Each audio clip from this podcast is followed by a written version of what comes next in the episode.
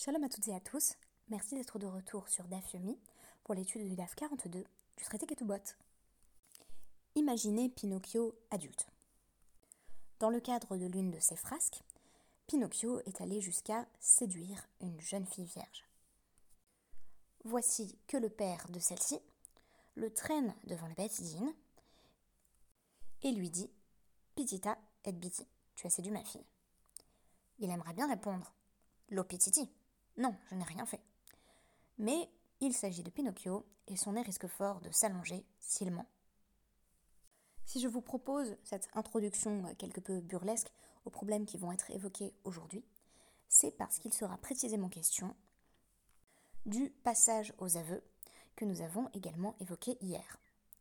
Quand a-t-on intérêt à mentir? Quand vaut-il mieux avouer?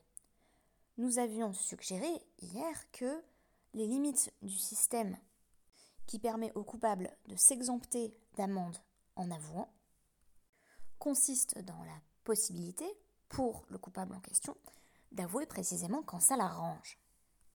Allons plus loin, à travers le cas que je vais vous rapporter, qui est tiré d'une Mishnah, aussi citée dans le traité Shavuot 36b. On a affaire à une personne qui a été présentée devant le Bet Din, devant le tribunal une première fois, qui a juré ne pas avoir commis le crime dont on l'avait accusé, puis cette personne a un revirement, peut-être euh, l'hypothèse de la teshuva dont je parlais hier. Cette personne se dit il faut que je fasse euh, face à mes responsabilités, il faut que j'avoue euh, mes transgressions. Et donc la personne retourne au Beddin et dit en réalité j'ai menti.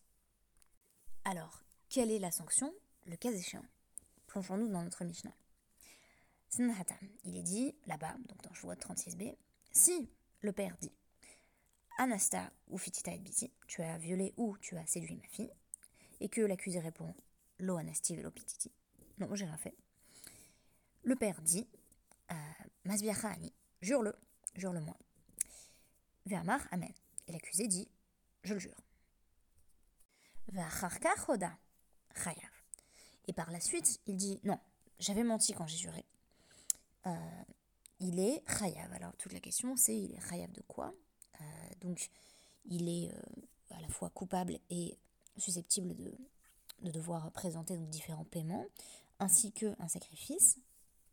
Donc il va devoir, selon les du moins, payer le Knas, l'amende, à laquelle il avait voulu se soustraire en montant la première fois. Mais euh, il doit également rajouter un cinquième de, de la somme qu'il doit au père, ou d'ailleurs à la femme elle-même selon les cas.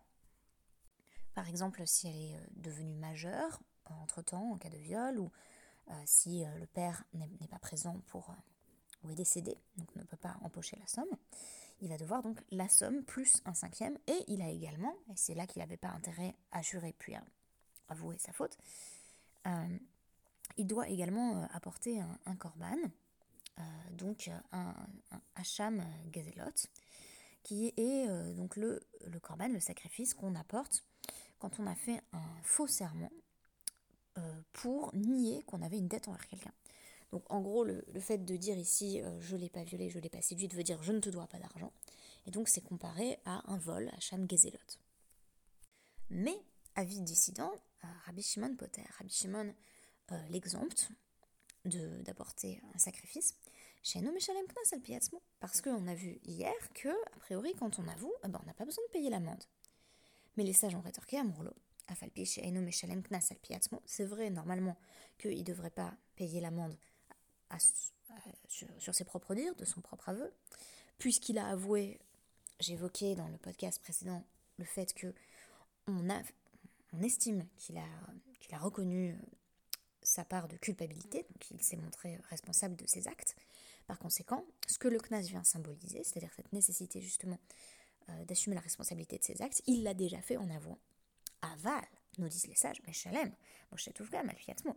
mais même en avouant, il doit quand même verser d'autres pénalités financières parce qu'il a euh, donc eu un, rapport avec cette femme, consenti ou non, à savoir Bochette, euh, donc la honte, ou la dégradation c'est-à-dire concrètement le fait que euh, maintenant qu'elle n'est plus vierge, cette jeune fille vaudrait théoriquement moins sur le marché des servantes.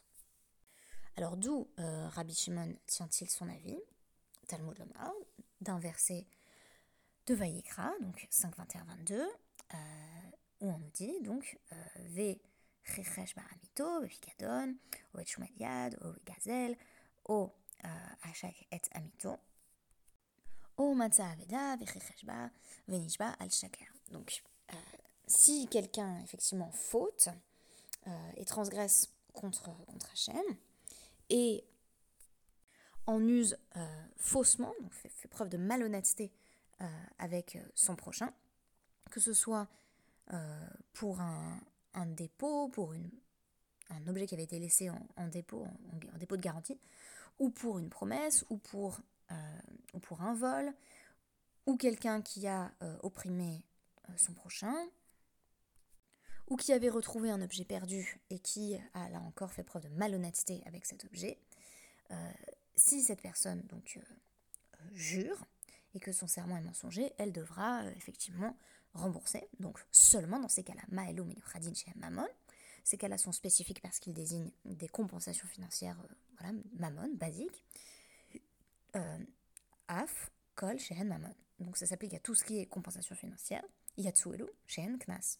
À l'exclusion de bah, des, des, peines que nous avons mentionnées, liées aux, violeurs ou aux séducteurs, qui ne sont pas dans la catégorie mammon, qui désigne littéralement l'argent, mais aussi une pénalité financière de manière générale, mais knas, c'est-à-dire une pénalité, une amende euh, spécifique que on doit apporter pour euh, justement prendre ses responsabilités, euh, corriger une transgression, et non pas réparer simplement ce que l'on doit à la victime, ce qui est le cas de Mammon.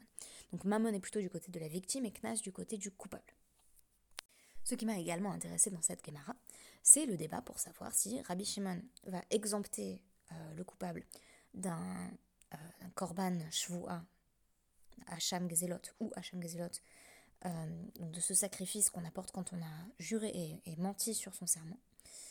donc la question de la Gemara, c'est est-ce que Rabbi Shimon il exempte seulement quand il y a déjà eu Ha'amada Bedin, donc quand le Bedin a rendu son jugement, a dit oui, il doit payer le Knas, ou est-ce que euh, donc est-ce que c'est avant qu'il y ait que le jugement a été rendu ou après?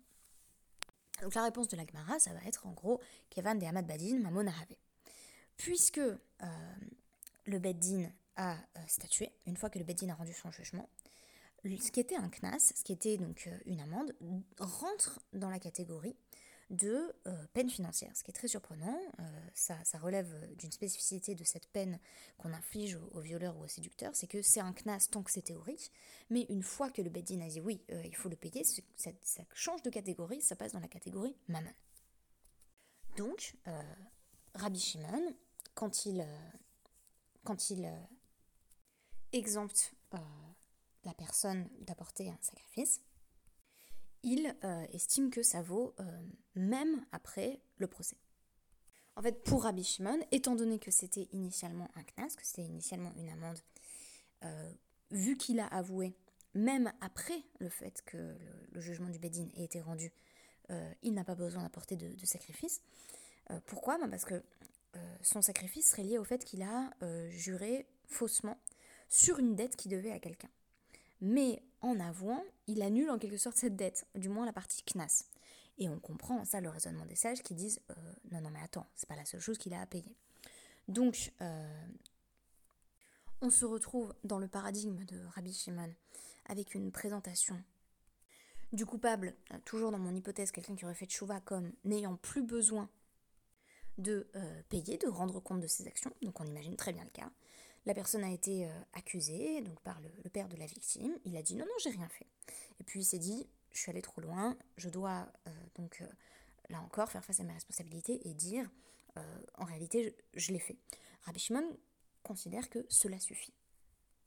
Or, pour les sages, puisqu'ils devaient d'autres sommes, il n'y a pas d'exemption qui tienne. Ce qui est intéressant, c'est que Rabbi Shimon va, va tenter de concéder aux sages que après le procès, euh, donc le CNAS est devenu mammon, l'amende euh, qui donc n'est pas payée quand quelqu'un avoue est devenue une simple compensation financière qui pour le coup est versée même quand on a avoué. Et il essaye de leur faire dire, ce qui ne va pas marcher, mais concédez-moi au moins que tant qu'il n'y a pas eu le, procès, tant, que le jugement en fait n'a pas été rendu, euh, le coupable peut toujours se rétracter et dire non, non, j'ai juré à tort, dans cette situation de Pinocchio, où ça va se voir tout de suite qu'il a menti, ou simplement parce qu'il a un, revirement spontané. Avant donc que le jugement ne soit rendu, il devrait ne pas avoir à payer, puisque c'était encore un knas. Il devrait donc ne pas avoir à apporter d'acham, de sacrifice, de culpabilité lié à son serment, puisqu'il n'était encore passible d'aucune sanction. Les sages vont lui répondre, même avant le procès, euh, l'homme en question qui a menti allait de toute façon devoir de l'argent, et parce qu'il allait devoir de l'argent, euh, donc Bochet Oufgam, euh, l'argent lié à, la honte et à la dégradation, rentre dans la catégorie de mammon, de ces compensations financières dont, il a voulu s'exempter, et par conséquent, il va devoir effectivement non seulement payer, mais rajouter un cinquième, et aller apporter son sacrifice parce qu'il a juré faussement. Tout cela, comme à peu près l'intégralité euh, du traité Shavuot, vise à nous montrer euh, l'importance cruciale du serment euh, dans le domaine judiciaire. C'est-à-dire qu'il y a beaucoup d'affaires comme ça qui vont se sceller par le serment de l'un ou de l'autre, et généralement, on fait jurer l'accusé. Tout ceci nous a bien montré que un Pinocchio en herbe aurait en réalité bien plus intérêt à avouer en amont du procès euh, dans le but, par exemple, de s'exempter au moins de la partie CNAS, n'avoir à payer donc que euh, Bochette ou VGAM. Parce que à partir du moment où on arrive dans le procès lui-même et euh, il y a eu faux serment, on s'expose à des pénalités supplémentaires, à savoir un cinquième supplémentaire par rapport à la somme qu'on devait déjà, ainsi que le sacrifice qui vient signaler le fait qu'on n'aurait pas dû juré en vain. La parole est ici pleinement engageante et on admet plus aisément, on va être finalement euh, moins strict envers une personne qui avouerait immédiatement après son acte, puisqu'on va effectivement la dispenser euh, de CNAS, on va la dispenser euh, de cette amende punitive qui vient apprendre au coupable le sens de ses actions, alors que si la personne est déjà rentrée dans la logique euh, judiciaire, si la personne est déjà en procès, alors on lui fait payer chèrement ses mensonges. Enfin, nous avons dit quelques mots, il faudrait analyser les rachis en profondeur là-dessus, de la spécificité de Hamada Badin. Le fait que la Cour ait rendu son jugement, on a vu que ça créait une transformation de ce qui était une simple pénalité en quelque sorte, qui va devenir mammon, c'est-à-dire vraiment une compensation pécuniaire qu'il est inévitable de verser. La Gemara va également évoquer le fait que sans Hamada Badin, il ne peut pas y avoir de kefel, c'est-à-dire dans un cas cette fois-ci de vol et non de viol. Euh, c'est le fait que euh, la cour, euh, le tribunal rende son jugement qui permet à une victime de toucher donc le, le, coût de ce qu'on lui a volé fois deux. Donc c'est kefel, c'est le double. Tout cela a trait aux lois liées au vol, puisque la pénalité de Kefel, de doubler la somme qu'on a volée, s'applique spécifiquement à un ganav, à un voleur euh, qui euh, donc vole sans être vu, parce qu'un gazlan, lui, euh, qui est donc par exemple un voleur à la tire, quelqu'un qui arrache voilà, le téléphone de quelqu'un pendant qu'il le tient dans la main, on voit très bien qui c'est, celui-là n'aurait qu'à restituer la somme correspondant à l'objet lui-même. Donc le ganav est plus pénalisé. J'ai évoqué dans un précédent podcast le fait que si le voleur euh, le voleur discret est plus pénalisé, c'est lié au fait que euh, il semble avoir euh, plus de, crainte des hommes que de crainte d'Hachem, parce que il, a, il a peur d'être vu des hommes, mais il n'a pas peur d'être vu d'Hachem. Donc cette personne-là ne va payer le double que si le tribunal le ratifie. Et en ce sens, c'est logique, parce que on va dire que le plaignant ici ne peut que dire je pense qu'un tel m'a volé donc cette somme, mais puisque c'était une situation de Geneva, euh, ben, on n'a pas vu le voleur par définition. Donc tout va dépendre du euh, jugement du Beddin qui va effectivement pouvoir euh, bénéficier du témoignage de Edim pour, faire, rendre une, décision avertie et éclairée. Donc ce que l'on punit dans Kefel, c'est-à-dire dans ce doublement de la somme lié au vol au vol discret, c'est précisément un peu comme dans le cas que je venais de mentionner, le cas de Pinocchio, euh, c'est une forme de fourberie. C'est euh, également le fait d'être allé très loin dans le mensonge et la dissimulation, puisque dans les cas que nous avons euh, évoqués en première partie de ce podcast, il s'agit d'une personne qui est quand même allée jusqu'à jurer devant un bedin et qui dit ensuite Ah non, non, j'aurais pas dû jurer. Alors on n'exclut pas bien sûr que cette personne fasse teshuva, mais il y a des pénalités très lourdes pour éviter que quelqu'un n'en vienne à abuser du système. Merci beaucoup et à demain.